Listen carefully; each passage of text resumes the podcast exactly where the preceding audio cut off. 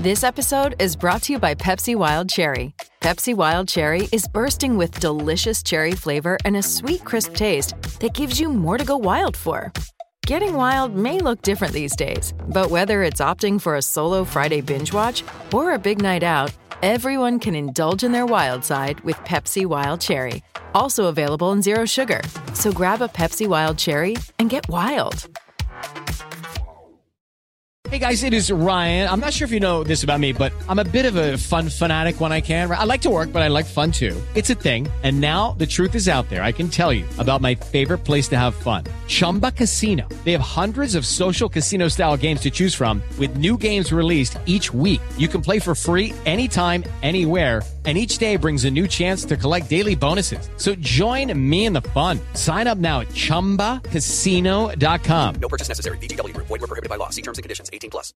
It is Ryan here, and I have a question for you. What do you do when you win? Like, are you a fist pumper? A woohooer, a hand clapper, a high fiver. I kind of like the high five, but if you want to hone in on those winning moves, check out Chumba Casino. At ChumbaCasino.com, choose from hundreds of social casino style games for your chance to redeem serious cash prizes. There are new game releases weekly, plus free daily bonuses. So don't wait. Start having the most fun ever at ChumbaCasino.com. No purchase necessary. VGW. Void were prohibited by law. See terms and conditions. 18 plus. ACAST recommends podcasts we love. Changemakers is a new podcast series with me, Claire McKenna, talking to people who stand up, speak out, or challenge us to think a little differently. It's about the greater good, families and children respecting their own individuality. In the next couple of years, like I hope I never have to have conversations about racism ever again. Like, I just want to get to the stage where you know people are just people. Nobody's pooling the resources together and actually being able to show how much of an impact it will make when people do come together. Changemakers with Claire McKenna. Search for it now wherever you get your podcasts. ACAST is home to the world's best podcasts, including the David McWilliams podcast, I'm Grandmam, and the one you're listening to right now.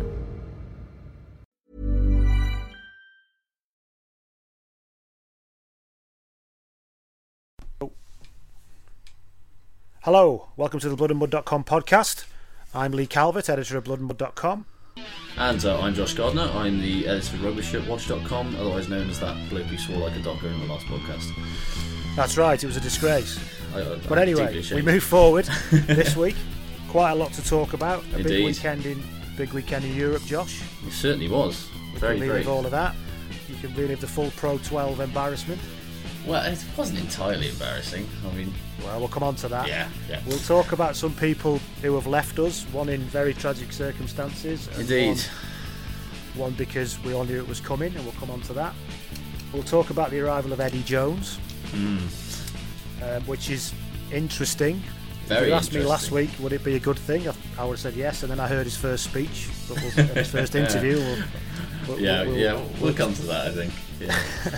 I'm going to talk. We'll talk about doping yes. because um, Wales is once again in the spotlight on doping and rugby generally, but we'll talk about that in more detail as well. We'll have how the hell did he get a cap? and we'll also have another person going into, or well, actually, it's more than one person. I'll come on to that later. Going into the new Dirty Get Indeed. Hall of Fame. It's We're going to talk about all of that this week. Are you ready to do this, Josh? I am indeed. We've got a lot to get through, so uh, yeah, let's crack on. Let's crack on. Jonah Lomu, then. Yeah, I mean, what can you say? It's, it's been like, well, we're recording this on Tuesday, so it's been a week now since since I found out anyway, and and it's just really sad and it's really affected me because like I was ten years old in 1995. Hmm. And like he is rugby for people like me. Like the impact that he had on on my sort of perception of rugby and what a rugby hmm. player could be and like the size, the pace, the power, the skill, all of that stuff. Like it came from that moment that he burst onto the scene in, in the '95 World Cup, and, and it really pointed the way to what to what rugby would become later, I guess. Yeah, and I think um, people use the term. They're going to use the term legend a lot about him and stuff like that. I mean, we understand that, and, and that is an over. People always make the point legend's overused, and it is. But Yeah. I don't want to make that point. I don't want to make that point again. What I would say is, I think terms that are overused generally in sports reporting and all that kind of stuff are words like spectacular Yeah. and incredible. You know, people say every week that's an incredible pass. It's like, well, that's the fourth time you've said it this afternoon, so it can't be that incredible, can it? And actually, it, it, it was a miss one, so you know, calm down. But actually, Lomu remains even all this time ahead when you watch his highlight videos and stuff remains incredible. Yeah, he he he was like no other rugby player before him, and lots of players like we've we've often like we're guilty in rugby quite a lot of using the oh he's the new Jonah Lomu tag on people like Savea and Georgia North, and you can go back and back and but there is no no new Jonah Lomu because there will only ever be one Jonah Lomu, and that's him. And and he was completely unlike he transcended our sport in a way that that totally like Yeah. the perception. Like uh, what's yeah, it was really, absolutely. Abs- go on. what's really interesting to me, uh, like now that we've had sort of a few days to, to process this all, is the the reaction that I've had from people who've got no interest in rugby whatsoever. Like I work in an Yeah. office with with exactly zero rugby fans. yeah, yeah, I, know, I, know that, I, know, I know how that feels. Yeah. Yeah, apparently music journalism and rugby obsession is a the Venn diagram consists of me and my good mate Hugh, and that is literally it. but um, but like, like nobody there knows the first thing about the sport, and and they at best watch it casual, casually, if at all. But like over the last few days, like as I've sort of seen people who've been off and stuff, like like four or five people who've got no interest in the sport have been like, oh, was dreadful news about Jonah Lomu, wasn't it? I think it's the fact he's so young, and it's that there's something about that in incredible looking, indestructible looking physical physical specimen Yeah. going, isn't there? I Yeah. mean, the, the- a question a question I'm always interested in asking, and I always ask people this is, you know, in '95 when he turned up, he was unbelievable. Yeah. You know, would he be as effective now? Is a question I often find myself thinking, and the answer is yes, of course he bloody would. absolutely would. He would be the best winger in the world today, comfortably. Like Yeah, because who's as big as him now? No one. exactly. Who's as fast as him? Like how many wingers out there are six foot five and nineteen stone and can run hundred meters in ten seconds? That's that, and and also have a rugby brain. And are not just sprinters and are not just big lads, but you know, he knew when to pass, he knew when to step, and so few wingers know how to do that. And he knew how to time his that that arced run he used to do Oh, off the wing. God, it was yeah. absolutely hilarious, to be honest, in a way, because you knew everybody knew it was coming. Yeah. and there was fuck all you could do about it. Well, it's that sort of- everybody knew it was coming. Yeah, and and and for all of the sort of the complexity of the game, I mean, defenses are tighter, players are bigger, all that sort of stuff. You you Well, he'd be even better then, wouldn't he? well, exactly. Because you'd need somebody like him, wouldn't you? yeah, He's and- like and- he'd be like Nadolo, but better. Yeah, well, quick, Much uh, and- better, but not slow. to be honest, yeah, Yeah, and like, and don't get me wrong, Savea's a cracking player, but and his try scoring rate is incredible and all that sort of stuff, but and he does amazing things on the rugby field, but at no point does he do anything that sort of sets your heart going in the way that Jonah used to all the So- time. I mean, weirdly, his cause of death looks like it's been some kind of blood clot, they reckon, through a Yes, flight, don't they? Which yeah. is just. I mean, if it had been the disease he struggled with all his life, you could kind of understand that. But this makes it even, well, just even more tragic. Really, it's awful. Well, yeah, it's horrible. I mean, you don't know if I, I'm not. A, I'm very much not a doctor, but I mean, you do wonder if being on dialysis every week for the last no, don't years. fancy doing a PhD, PhD in shirt studying or anything Yeah, like that. no. I, funny enough, you there could be that, couldn't you? universities that operate that. I mean, I, I think Give it a- time. Yeah, the way the higher think education system in this country goes, If, if you the can do golf University course of East management, Anglia or some. Well, quite. University of East Anglia will have it within a year, guaranteed. UWIC, would- UWIC would definitely have it. UWIC, God, good. They always had a good rugby team, UWIC, though. You got to give them that. They had a good went- rugby team. I went to. It's almost like they weren't so- that bothered about the academic side of things. It's incredible. Oh, definitely That's not. University of Wales Institute, Cardiff, by the way. Yes, which it is. ironically wasn't even in Cardiff. Well, bits of it weren't. Um, right, so that's Lomu gone. You know, Yeah. terribly sad thing.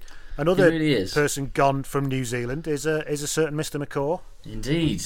I mean, it's it's been it's kind of funny the way that like obviously when Jonah passed, people were rightfully sort of saying you know he is the the best of all time, and then you know the day later, McCaw retires and people are like, yeah, he's the best of all time. And it's like, well, you can't keep saying that as play. I mean, how many players over the last? Doesn't change the fact though, does it? That's No, it doesn't I mean, change the fact that he's definitely one of the best players of all time. The number of people, particularly Australians, who say it through gritted teeth, you know, yeah, all right, fine, he's the best of all time. But Yeah. I don't do it that way. I think he actually he was the best of all time. He was a disgusting and disgraceful cheat at times. That's his But, job. You know, that was his. Jo- that is the Sevens job. The job Exactly. description. We, we, all, we all we all know that, and he was brilliant at it. Yeah, he's he's the best seven, certainly in my lifetime, probably of all time, and definitely of the professional era. And, and, I've, I've said before, it's a sign of his class that his consistency went to his haircut as well. Yes, the consistency exactly. of the man's haircut over a 15-year period is is, is unrivaled.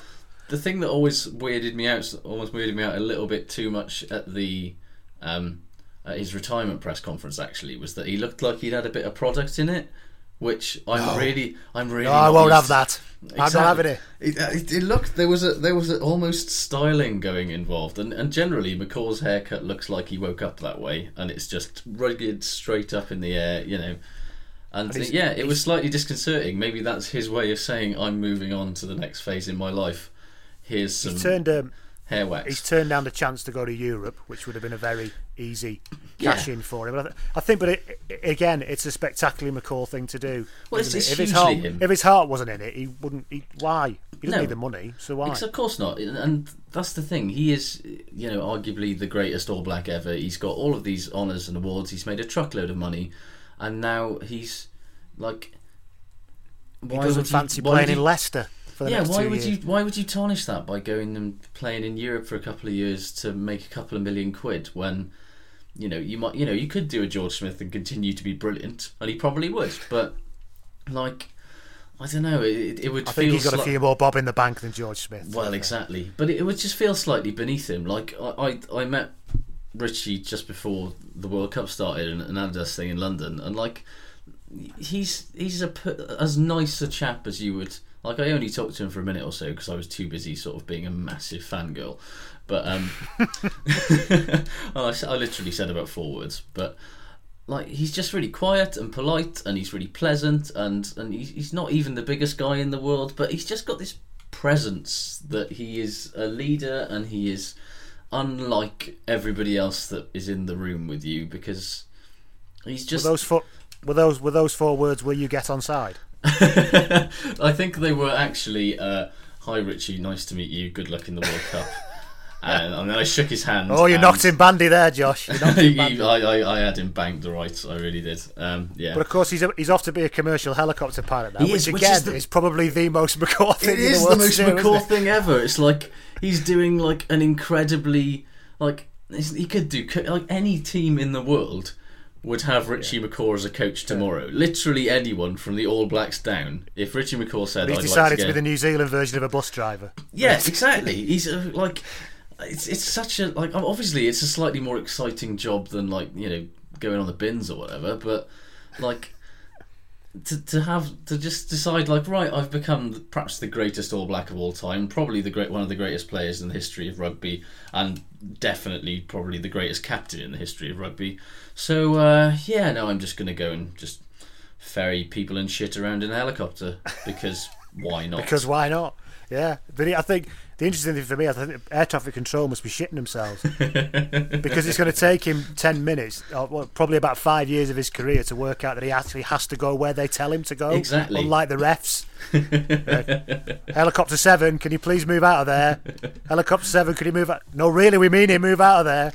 You can imagine gonna be- back to him, can you? Are you, are, are you sure the other heli- helicopters? Are you watching him? Is he not doing the right thing? well? What about that seven four seven ref? Yeah, I mean, Yeah, yeah, exactly. Seriously, Rev, take a look at it.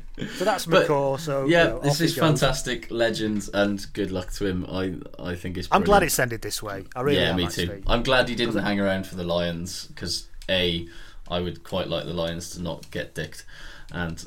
Well, this is going to make no difference to that. You're fully Well, right exactly, but yeah, I mean, it doesn't help. Doesn't help, does it? Anyway, But I ban all Lions talk until the end of the season before a Lions tour. I think I made a point on the, la- on, on the blog in the last tour. I said I'm not doing any of those pretend teams. None of that. It, it pisses me off. It does. It's the most pointless bloody When you s- foxtrot that they do. These people. When you have World Cup finishing and the next day you have Lions 15s in Potential the paper, Lions like, team. come on, Yeah. guys. Anyway, yeah. Yeah. So, speaking of Lions and, and other national teams, uh, Mm. Mr. Eddie Jones has arrived for England. Indeed. We talked last. We tried to do. We tried to record this last week. I'll confess to you people out there, but we had a technical uh, nightmare.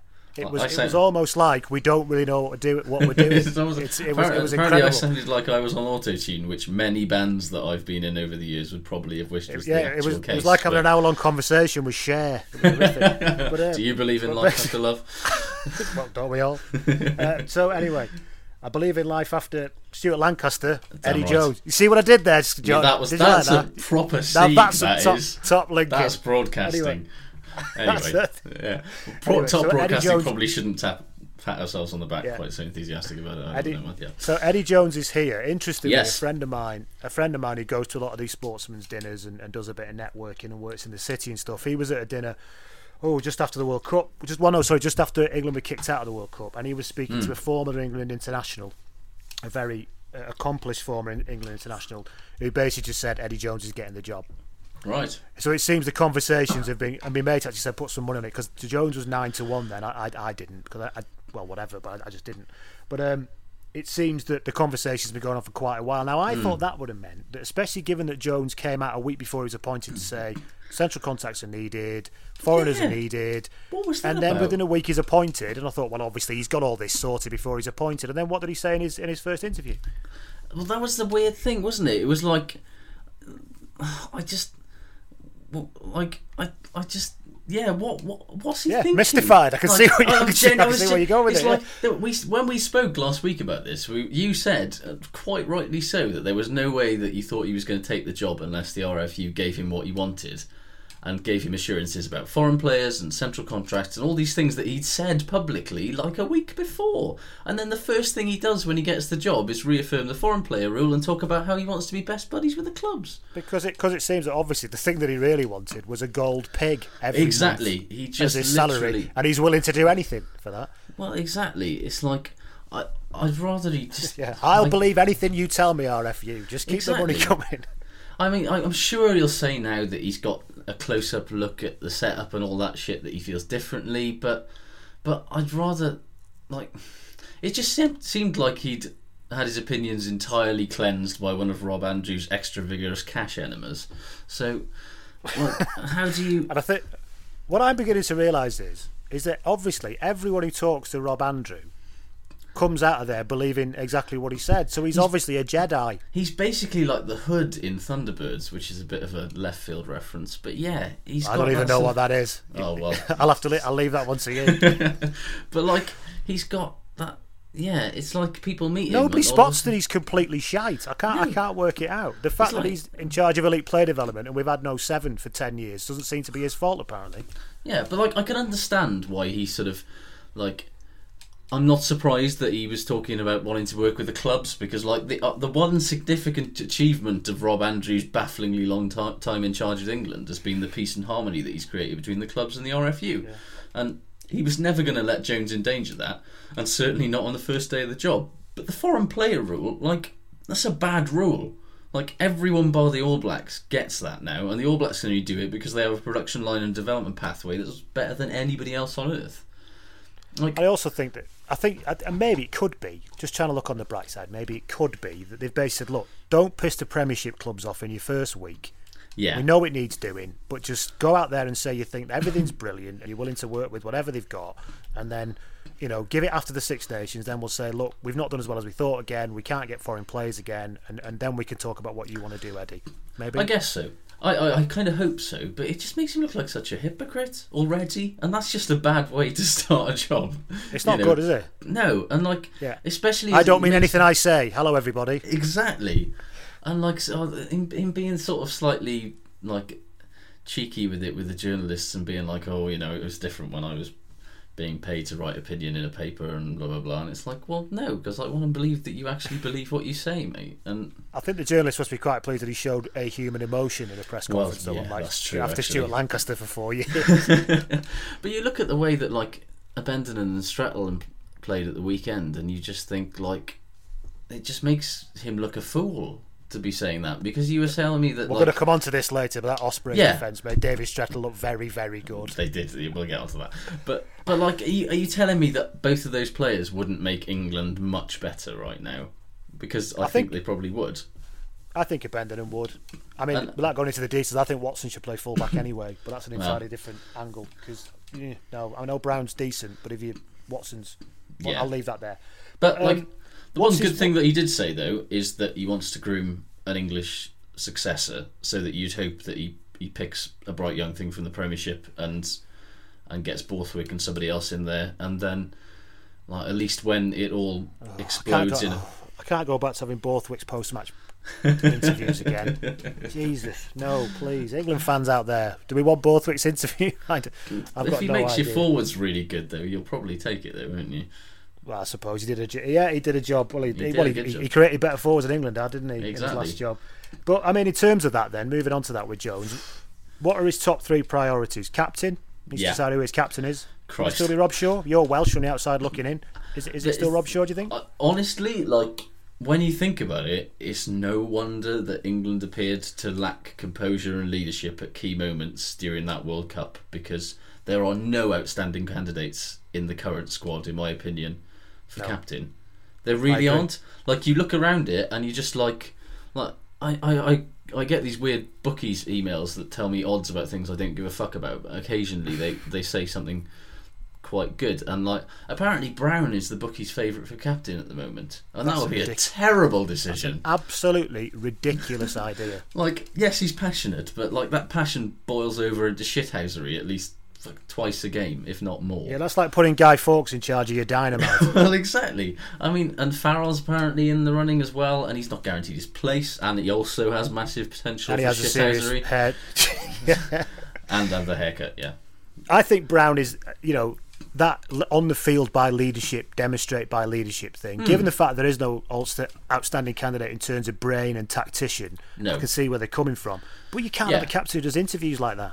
You just no, can't do exactly. You've got to have somebody who can keep their head it. whenever. in a way, I admire him. I admire him Yeah. way for going. I've got no time for this. Piss off and leave me alone. Basically, you- is what he said. I admire him for that. Yeah. But you can't be a captain for, No, of any you- team. Never mind England. You can't be a captain of any team. Exactly. that. I mean, think rea- you've got it. really, there's only one candidate. Like he's experienced. He's got a vocal leader. He's got experience of captain in his club. I know. Oh god. It- Oh god. it's oh, James God, oh, Haskell, oh, isn't God, it? I Oh mean- god. I knew that was coming. that is cruel. I know. You know, you're not the first first person to have said that as a kind of short term interim it's- measure, it's but that will mean he plays idea. every game, which is I know, just and he can't do that so because soul shattering for me to Yeah. think that I can't actually bring myself to do it. I, I can't see him doing it. But Joe Launchbury's been touted as well, but I can't see that either. He's a great player. He's a really great player, but he just seems so quiet and insular and like yeah. I don't know. I, he just doesn't carry himself like a They're leader. talking about they're talking about Itoje, which uh, Too he's, on- early, he's man. only he's, he's only his first season now, isn't he? Exactly. Like he needs to be involved in the setup, but if you bring him in out of nowhere with a handful of you know compet- a season or so of top flight rugby under his belt and tell him to be captain of England, Jesus Christ, how can you possibly Yeah, it that doesn't work. It, it doesn't work in any sport. Graeme Smith, the South African cricket captain, is the exception that proves the rule. Exactly. doesn't work. He was appointed at 22 with a few caps, and he was brilliant. And that's Yeah. it. That that's your once in a hundred years person that's going to work. Well, in every- arguably, arguably Warburton as well. Like Warburton was Yeah, was all right twenty two, and and but Warburton is a very He did try and do a spine spine a spine tangling DDD DT on somebody in a semi Well, exactly, and he did have, and that's the thing. He he's he's grown into the captaincy, and he's a. Well, that was never a red, of course, was it, Josh? Never. Of course not. It was shameful, but like So there's the, there's the captaincy, I think, which is the problem. yeah, I think Tom I Wood. mean, Tom Wood is the only cap person I think in that squad. everyone that seems to hate him, though. Of course they do because His own team hate him. Well, yeah, thing. but that's not necessarily a bad thing. I think he hates them. They, everybody hates him because he has very exacting standards for them and of himself, and he's a good player. But is he even guaranteed a start? I mean, we could get into the back row debate and who on earth England picking that back row before we get on to picking a captain. Really, I'd have I Tom mean- Croft back. I know that much. yeah. I mean, he's a dynamic six. I think you've got to stick with Vunipola at eight, although Nathan Hughes certainly after the weekend should probably be in the conversation. Well, this Brendon O'Connor looks like he, he's qualified Yeah. now, is he, or soon? Yeah. And given the fact that we haven't got a seven, that's why Robshaw keeps playing. Like, you know, then Yeah. he could be coming in, but we shall see. Anyway, that's Eddie Jones. He's got quite a amount to climb. He'll probably he'll probably keep his captaincy. We've got. Uh, I think Robshaw will probably keep his captaincy. I think he's got it for the. Six Nations because nobody else is putting their hands up. Which He, need, he needs to sort out back row. We haven't got time to talk about it now, but he needs to sort out back row. He needs maybe to play him at six. That's all I'm saying. Play Robshaw at six. well, because and- he's a world, he's a decent back row. People, Yeah. this revisionism that he's a terrible player is unfair. yeah, he's not. He's really not. he- but yeah, he's, we'll he's just limited. But there's there's no there's no crime in that. No. So so that's that. He needs to sort the back row out as well. He needs to decide. He needs to pick a ten and stick with it, Yeah. which I hopefully will do. And he needs to pick a midfield pairing He that does doesn't involve indeed. Brad Barritt. Yes. That, I'll that's- take anybody. It doesn't involve. Honestly, I will take anybody. Do you know? what I was thinking about the midfield thing. Get Anthony Allen back out of retirement and pick him. I'll take anybody over Brad Barritt. I, I literally, I was thinking about the midfield combinations, and, and Brad Barritt didn't even actually. I forgot he existed, which is kind of how I feel like he's contributed to England in the last couple of years, really. But Yeah, does a job for Saracens though. So Yeah. oh, and while we mention that, another classic bit of broadcasting link there. Let's uh, talk about the results from the weekend in the European It's- Champions Cup. it's been a pretty remarkable. Well, it's been a very interesting first two rounds, hasn't it? I mean, Interest, well, it, is one word. It's been it's been a very good first few rounds of your English. yeah, If and and it's been interesting for everybody else. If by interesting you mean shit. Well, yeah. I mean, I think the story so far, the big one, has got to be Wasps. I mean, Oh, to back up, to back up that, that win against Leinster last week with that performance against Toulon, um, it's, it's it's got to be up there with the most impressive feats in the history of European rugby. I mean, nobody had them even getting out of the pool. No. And while there's still a lot of rugby to play, they're, they're well in the driving seat now. Like bonus points are going to be so hard to come by in this pool. It's, am I So- am, am I a bad person for hating how well they're doing? Because honestly, I wanted that move to the Traitor Dome and all that to fail miserably. And I know that's a horrible thing to say, but I hate I hate I think that, I think the whole you're stench just- of it. Yeah, I, I- I think the, your feelings are shared by a lot, and I didn't like it either. I think it's it's it was distasteful at best.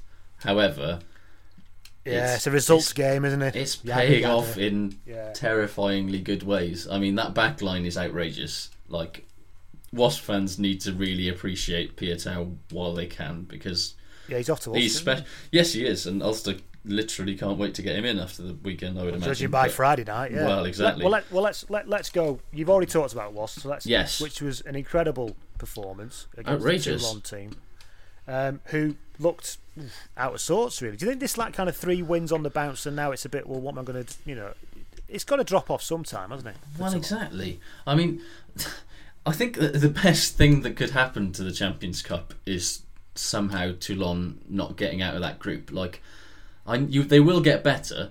Hmm. Like they've got Drew Mitchell coming back, they've got Giteau coming back, and they've got motherfucking Nonu turning up this week. Um, like, but a team with the resources that they've got does not get a pass for having a few internationals missing. They just didn't turn up, and Quade Cooper was textbook bad Quade, which where he he tries all these stupid little offloads and in a game when you're already ends up- getting battered. exactly, and he, It's and not he ends up working, so I'm going to force it forever. Force exactly. it more. That's the way and, to go. and that's what you get with him. And so I, I don't I don't think they can get out of this pool if they're going to persist with Cooper at ten, because he'll be brilliant at times, but he'll lose them games as well. I really don't know why anybody would spend that amount of money on him. no, I find it baffling. For all his talent, what's he going to give you for that amount of money? Yeah, he's box office when he's Yeah. on he's on it, but he's had too many games where he's bad. If you were to take the kind of Moneyball approach, you know, undervalued and overvalued players. Oh, yeah, he's a he's classically hugely he's a overvalued. classically overvalued player because he looks like he should be very good, and in Yeah. fact, really, generally, he isn't. No, and you've only got to look at the fact that he barely got on the field for Australia during the World Cup. You know, Yeah. they preferred Bernard Foley, who's a much, much more limited player, but Yeah. he does the job and he doesn't make mistakes and he doesn't fuck up. And, And Cheika had his number. exactly. But like, so that was that was Wasp, which is an incredible performance. Um, going back to the Friday Ulster, who Yeah. look all all all shades of out of sorts, don't they? Well, and the thing, Saracens who look all shades of non-stop, you know, relentless, Oh, this boring though, relentlessness. Uh, I said, um, I, I said, you know, George Orwell in the book 1984, when Winston Smith is in room 101, the actual room 101, not that daft show on telly, and the, and the guy from the party whose name I can't remember, you know, says says to Winston, "What do you imagine the future to be?" And he says, "Well, I don't know." And he says, "Well, I'll tell you what the future will be. It's a boot stamping on a human face for the rest of time." Exactly. That's what the future is. That is Saracens, and that just every time I see Saracens play, They're that like is the- all I think. they're a like the boot Terminator, stamping on a human face. Yeah. Yeah, they're just ruthlessly like. I just I don't know what's going on with the Irish teams this year. I mean, we sort of touched on it briefly with Wasps, but like, what is going on there? They've been uniformly not very good. Like Munster are the only team now that has any hope in hell of getting out of their pool, and they struggled to a bonus point win against Treviso at home. Is is this not a symptom like in Wales of this kind of everything's about the national team, which is which is fine as an approach, but ultimately, you know, when you've got situations where an Australian hooker is gets a con- saying, "Sorry, mate, you can't have a contract because we've got a young lad who needs to come in and play." I think that's that's part of it, but more than anything else, I think, like, basically, the Champions Cup was designed by English rugby to stop the Irish from winning it all the time. Like they've been quite they've been quite forthright about that, and and fair enough because with the way that qualification and everything used to be done, like it was a bit skewed, wasn't it? it was massively skewed because the Irish internationals and their top players literally just played in the Heineken Cup and didn't play in the Pro 12 and maybe played like two or three games a season there. Whereas the English players and the French players had to slog their way through an entire domestic season and go. And it was the same with the Welsh teams because they didn't have the resources to actually, you know, rest half their squad until you needed to go to to play in Europe or whatever. And now things have been evened out a little bit. I mean, arguably they're now tipped in favour of the English teams because of the amount of of money. But isn't now isn't it there, amazing? but- Isn't it isn't it amazing how a group of players, England, you know, that was roundly castigated as so bad six weeks ago, are now smashing it around everywhere in Europe now. Well, I think, And even the teams that aren't playing that well are winning. but the thing is, you look at the players that are that are really shining, and they're players that, you know, Farrell aside, a lot of those Hmm. Who guys is playing weren't- absolutely brilliantly, by He the is way. playing fantastically, but the players that are standing out are players that weren't involved in the England setup. It's Joe Simpson. It's you know Bank of Ireland is looking out for your financial well-being. They want to help protect you from fraud. So whether it's Black Friday, Cyber Monday, or even just plain old Tuesday, be careful online. Don't assume that every text message or email you get claiming to be from a bank, a delivery service, or any company is legit. And remember, Bank of Ireland will never send you a text message or an email with a link asking for your full 365 PIN number or one time passcodes, so don't give them out. Search Bank of Ireland Security, and together this Christmas we won't let the fraudsters win. Begin. Bank of Ireland is regulated by the Central Bank of Ireland.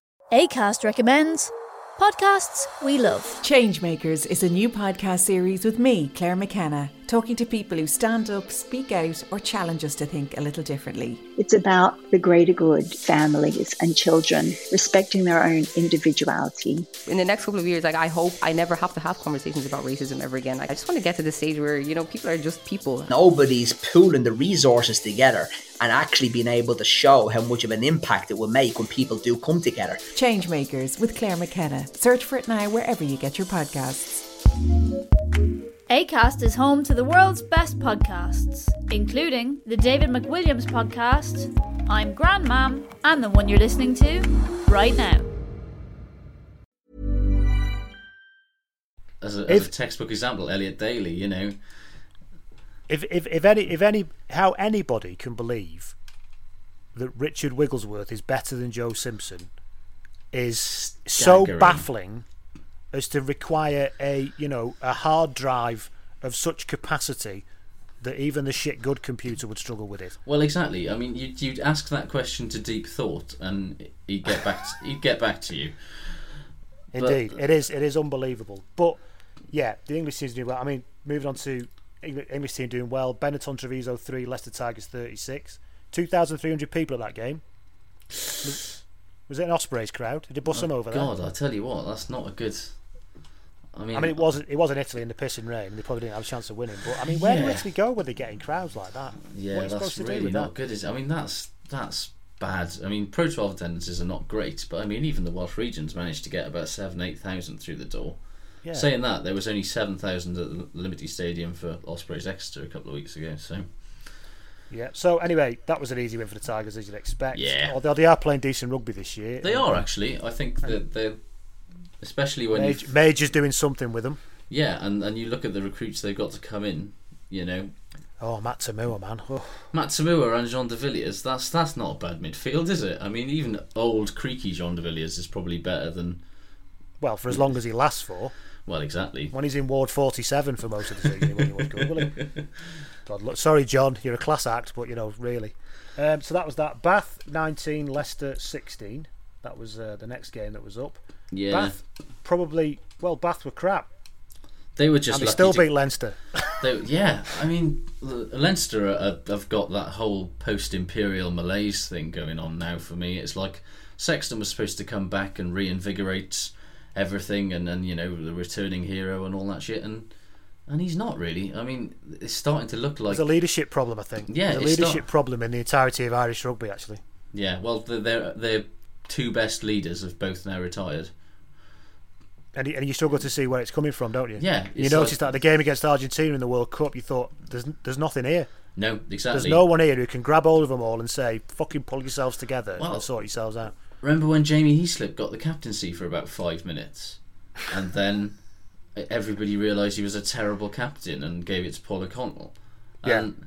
Like he's now, I mean, who the hell's going to be Ireland captain now? Are they going to give it back to Heaslip after he's proved that he's not a good leader? Are they He doesn't seem to it- say much, Jamie Heaslip. It's like he's mute. He's a weird player. He should carry a blackboard around on his neck and write what he wants in chalk. You know, like an old like mute kid from the. Anyway, I'm probably being Yes. unfair now. Uh, so. I'm probably being unfair. Of course, I'm being unfair. I've beat my entire blog on being unfair. Speaking of which, if you do want to have a look at the blog, it's bloodandmud.com. You can find us on Twitter at Blood and Mud. You can find this podcast on SoundCloud if you search for Blood and Mud. You can also find it on iTunes.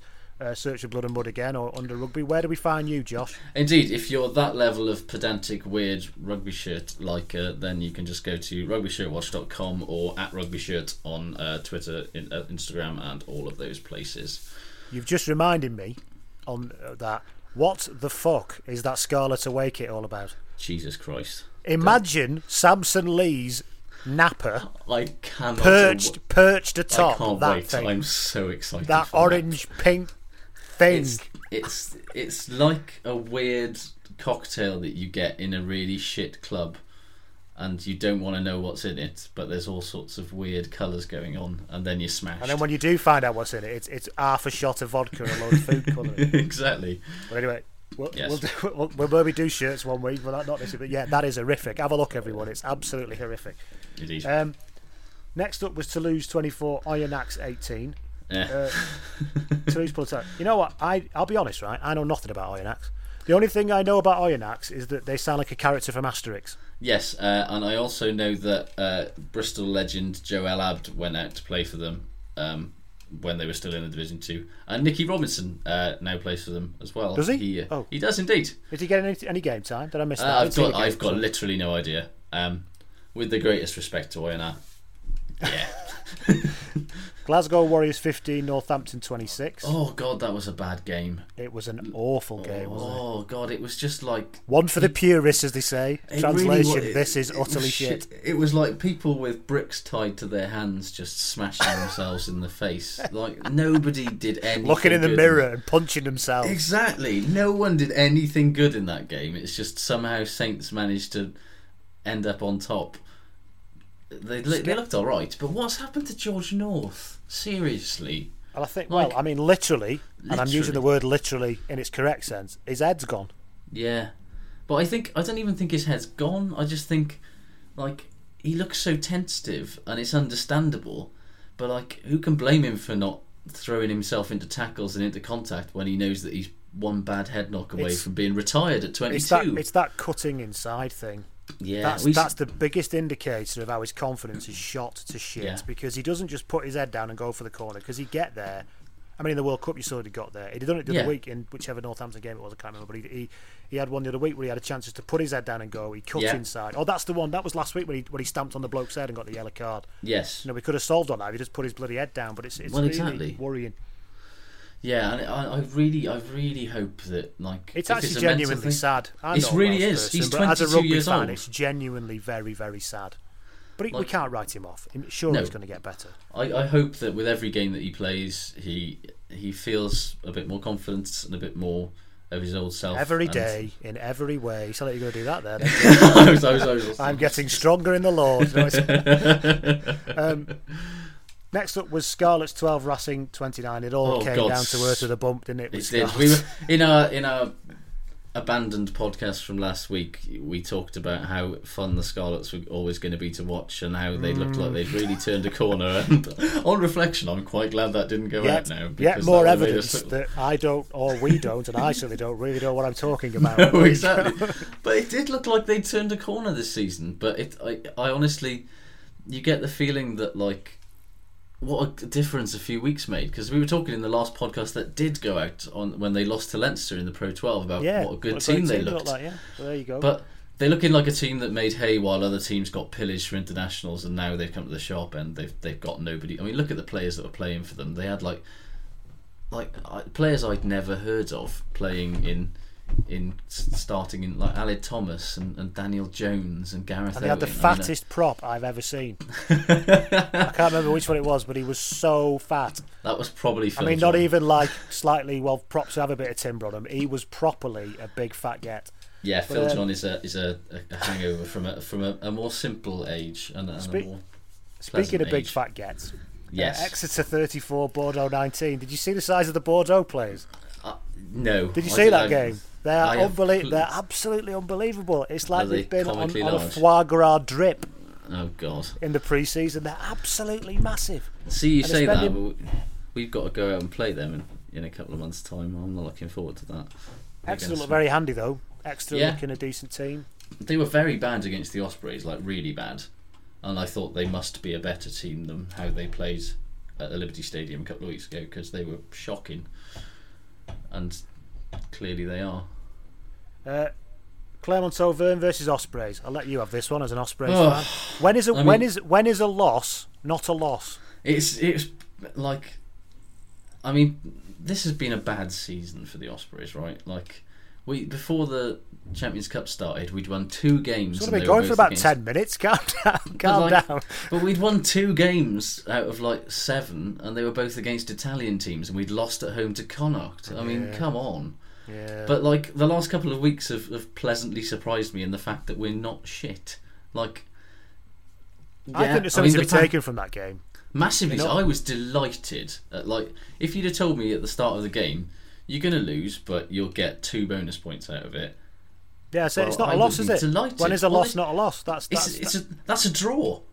You know, Yeah, that's if- two yeah. points for a draw. Like, I'm fine with that. Like, yes, some of the tackling of of Strettle like Hmm. was very very bad. Like, it's like he had some sort of opposite magnet to the Ospreys team. The way that they were all sort of just like flailing at him. Like, It was the strangest thing, yeah, when you watched Yeah. it. And, the and it's one of the, the more you watched it, the worse it got. Oh, God, In yeah, slow motion replays- or in real motion. the It was like, what, what are you doing? I know he's wrong footage slightly, but honestly, That's the thing. It's like someone just because someone steps doesn't mean you all have to fall over. It was not quite.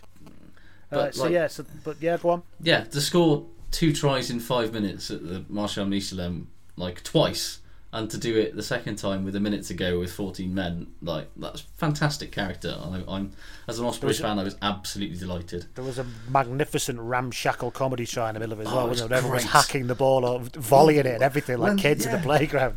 When the Clermont winger basically just appeared like he wanted to stop and pull out a Gauloise and have a fag rather than dab it down, and it was like He did. He there's a- did. He did the Ian Evans. Rory Underwood uh, manoeuvre. He Where absolutely stood there did. Going, "Oh, there's nobody chasing this ball. I could just wander back gently to get Exactly. this. Oh shit! Where did he come from? That was comical. Anyway, Uh, Stade Francais was called off, obviously, but and, Yeah. we, and we've done Wasps, but that that was European Championship Cup. Entertaining games though, in the main. Really, think. like I think I, I, I said earlier, like I think Toulon not getting out, like what I I love the rugby that's been on display since in the Champions Cup in its two seasons of existence has been great. Like the quality is fantastic. However, But it's no better than the Heineken Cup, though, is it? It wasn't. Well, this no, new of structure's not created better rugby. Was no, it definitely hasn't. But it like, just a shift in a cash on the spreadsheet, basically. Of course it was, but like there's a there's a bit of an there's been a bit of an inevitability about European rugby over the last couple of seasons, isn't there? And it's like Yeah. no matter what happens, it will all shake out that it will be Toulon versus one of Saracens, Clermont, Yeah. Saints, or or one of the Irish Yeah. teams Yeah. in the final, and Clermont will win because they've got the most money, and you know that's Toulon. the way. And Clermont and wished he could win because they had the most money. well, exactly.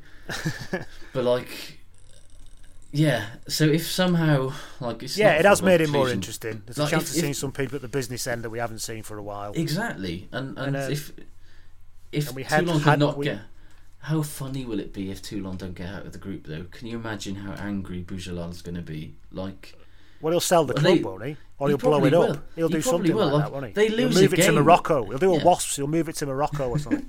But that's the thing. They lose a game and he threatens to like leave the league and you know assassinate the body of Charles de Gaulle or Well, something. I- but well, like, I- yeah, As as a man who's not in, unencumbered by ego, I'll be honest.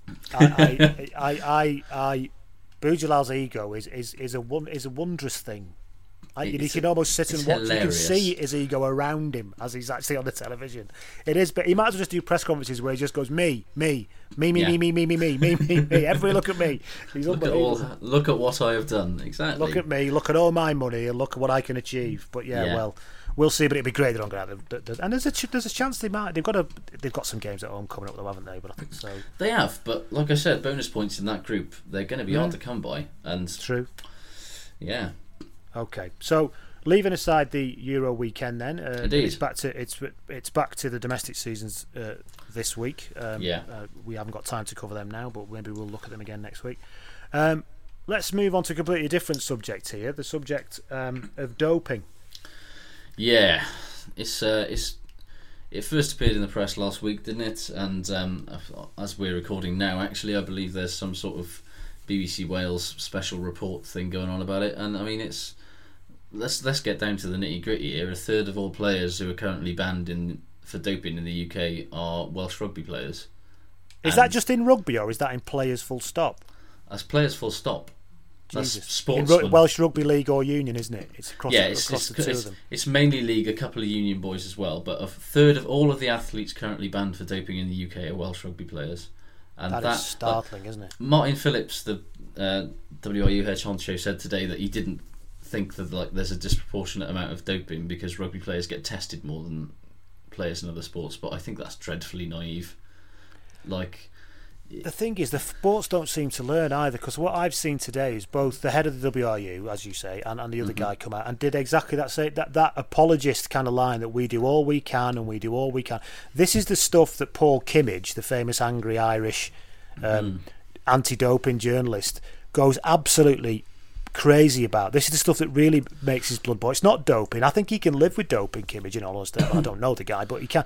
What he can't live with is the mealy-mouthed apologism and qualifying that Yeah. comes out from sports when it, when it when it actually comes out. Instead of saying we have a systemic problem here, and we need Yeah. to address it.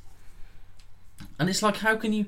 We're a sport where the primary aim, thanks to professionalism and all that, is now to be the biggest and strongest person you can be. So of course, there's going to be players who are looking to take shortcuts. That's just common sense.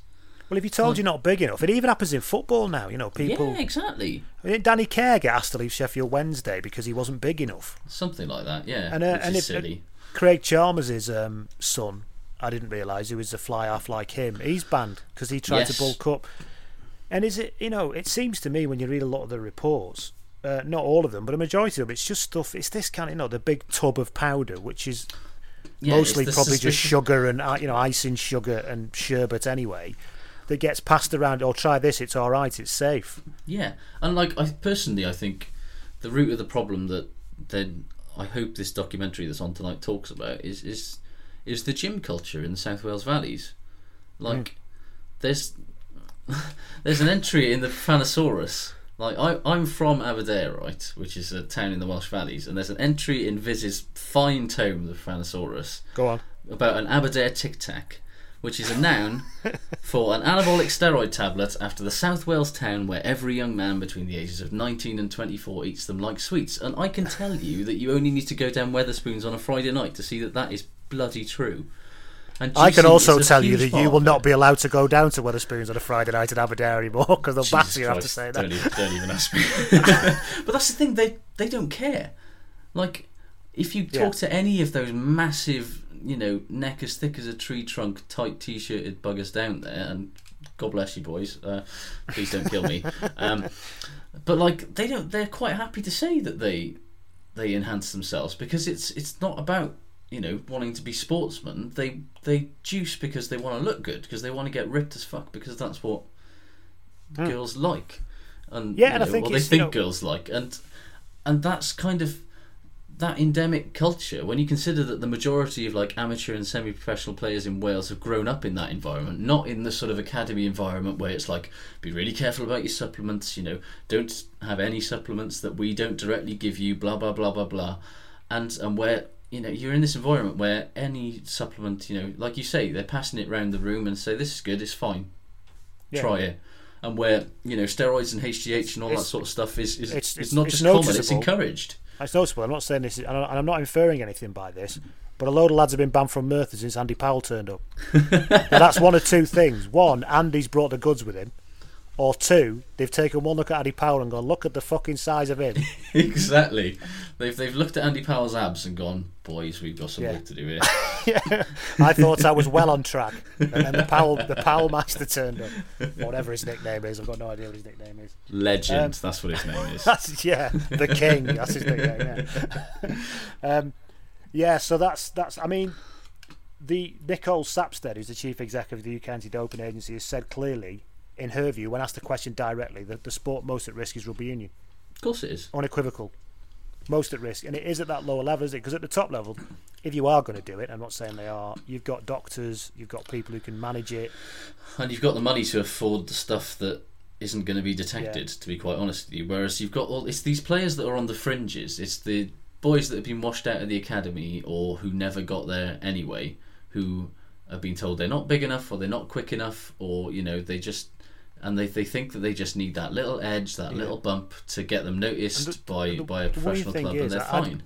I don't think that rugby's ready to deal with it because if you look at uh, Laurent Bénézech, who was a former France prop, who basically said, "I want," I think when he retired, he said, "Yeah, my club, we, you know, we did this, we did that." He got sued by the club. Yeah. I mean, so in terms of like, you know, how are you going to police this? How are you going to sort it out? He got sued by the club, and Yeah, and, and and, and the, the union were nowhere it. around. You know. Yeah, and nobody wants to talk about it because, you know, there are uncomfortable questions to be asked about how rugby players have got bigger and bigger and bigger and bigger over the last 20 years. And a lot of it is down to nutrition, training, and all that sort of stuff. And, and I hope it's all down to it. I truly do.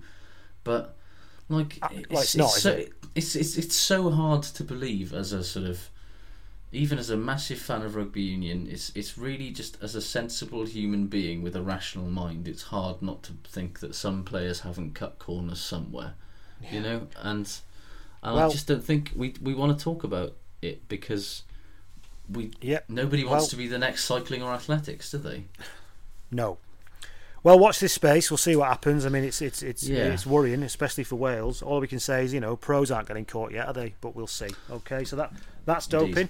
Anybody got an experience of doping out there? At Blood and Mud, have you seen it? Have you, you know, taken part in it? Maybe. Don't mind telling us. Maybe let us know. Is it as bad as we think it is? Because I think it could. Well, we think it could be quite bad at that lowest level, particularly in Wales. Yeah, Maybe you've got some experience out there. Um, let's move on to slightly jollier things. Or well, it's not jolly if you're this person, but let's let's move on to the uh, how the hell did he get a cap? um, we've had some some classics. We've been talking about who to, who should go in, and I'm desperately trying every week to not uh, keep going back to England in the mid 2000s and late 2000s. But I find myself though. drawn there like a, like a moth to a shit stinking flame. Um, and this week we're going to have a look at the uh, the, the Bristolian leg end that was the scrum half Shaun Perry. See, I I like Shaun Perry. Like, I watched quite. I I live in Bristol. I watched quite a lot of Bristol, and as a club player, he was perfectly good. However, like he, okay, he was, wasn't perfect. He was serviceable. He was a decent club player. Jo- But Join like, us while Josh Gardner damns you with fake praise. But like, he was a no, good club player, yeah. Yeah, but like, there's no way. Like something has gone badly wrong somewhere along the line when you are fully Mr. Burns bald by the time you get your first cap. You know. Yeah, this isn't the 70s, you know what I mean? This Exactly. Like that something has gone like you know, fair enough, people lose their hair at different times and I'm not saying he was ancient, but he was pretty much ancient by the time he got capped by England. Like Yeah, nobody he was 27, I think. Yeah, I mean god, And that's he, uh, but uh, and he, he had 14 caps in total, 14 caps, 10 points. And when I look back, it's hard to understand. I mean, he had a decent period at Bristol when they had that Yeah. decent period. Yeah. But when you look back and watch it, you can't. You're still baffled as to what he actually did. I mean, his passing technique was not unlike an osteoarthritic pensioner te- attempting to, you know, assemble a wooden deck chair. That that's kind of what it looked like. That was the speed of it. He was he like made Mike Phillips look like Justin Marshall, didn't he? It was he did. No, that's true. That's not even a wind up.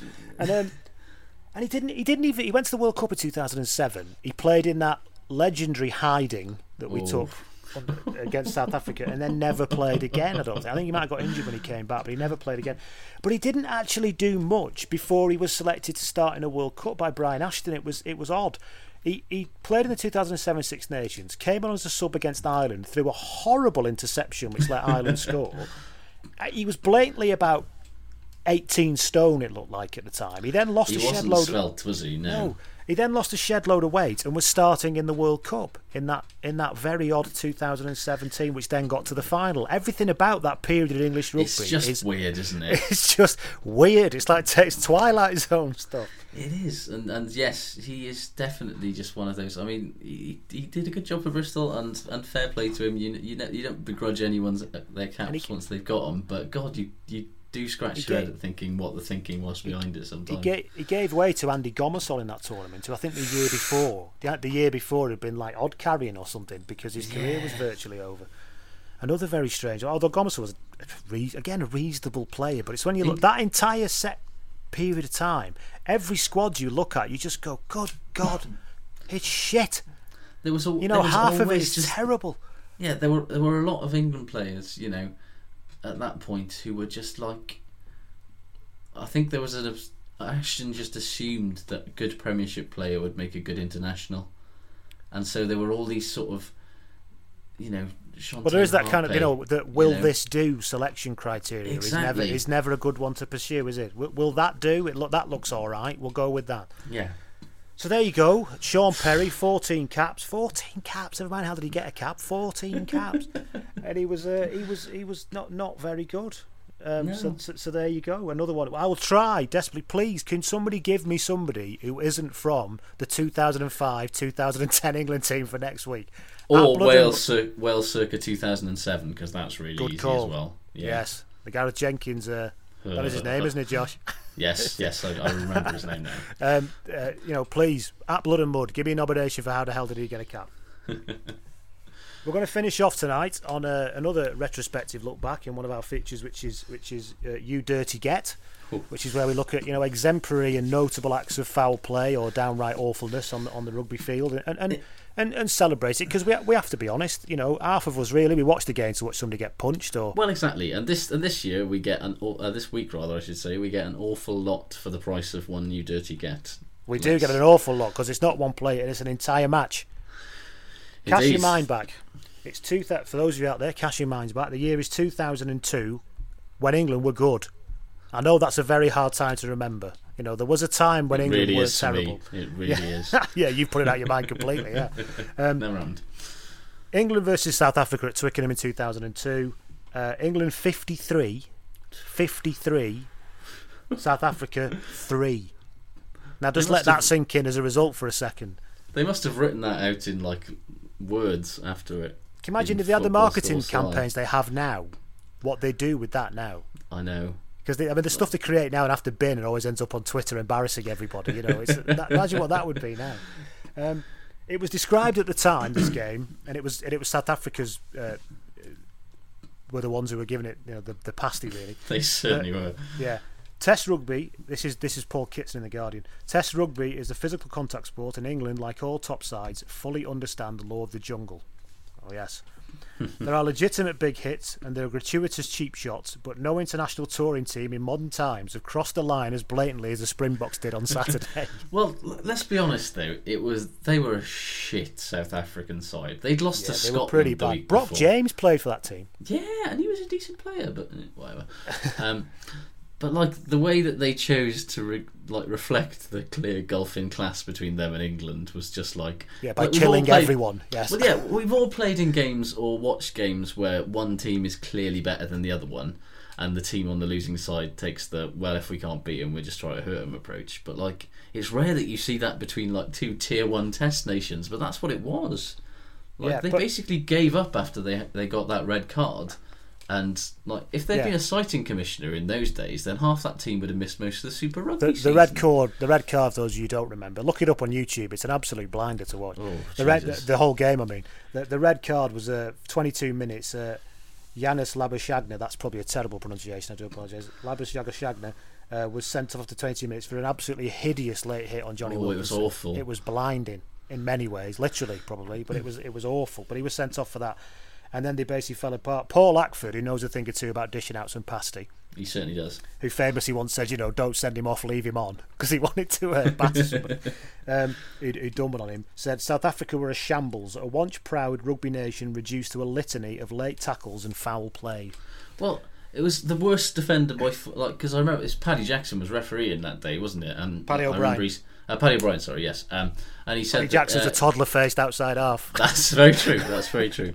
Um, yeah, but he said that if he'd seen what was going on behind his back, he would have like sent four or five of them off, and that's probably being generous. Like, Yeah, there were shed loads of yellow cards, yeah. yeah, well, there was. Oh, what was his name? Um, Corne Krige, who Yeah, yeah. basically admitted after the game that like when they got that man sent off, like he completely lost it and revved up by like the perceived arrogance of the English in their winning, which I can relate to somewhat. Um, Well.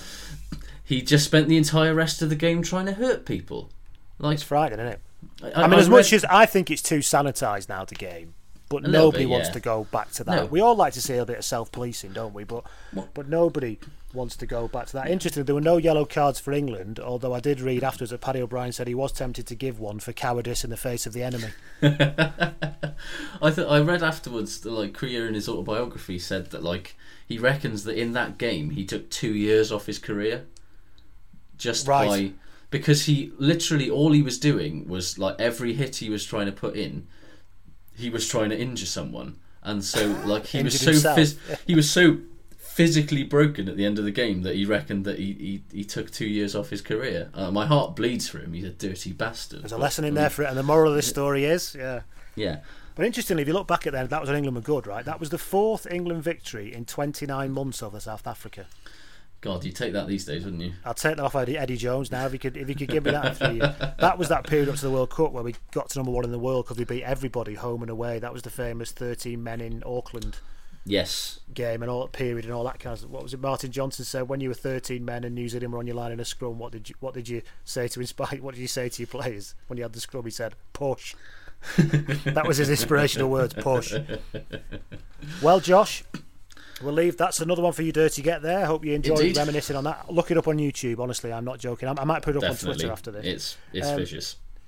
So, so there you go, Josh. It's been a pleasure. Indeed, always a pleasure, and Always uh, a pleasure, and hopefully we'll actually get a pod out this week that'd be nice, wouldn't it? and I do mean, something that, that even comes close or within you know the same country of acting like professionals. uh, let's let's not push it. Yeah, I mean, let's not go too yeah. far, shall we? No, I mean, God. Right, everybody, we'll Cool. try and get one up next week. Indeed. Bit of a gap this time. Thank you very much, Josh. Indeed, take See you around. See ya. Bye, buddy.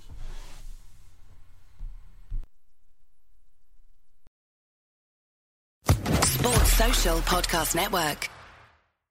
With the Lucky Land slots, you can get lucky just about anywhere.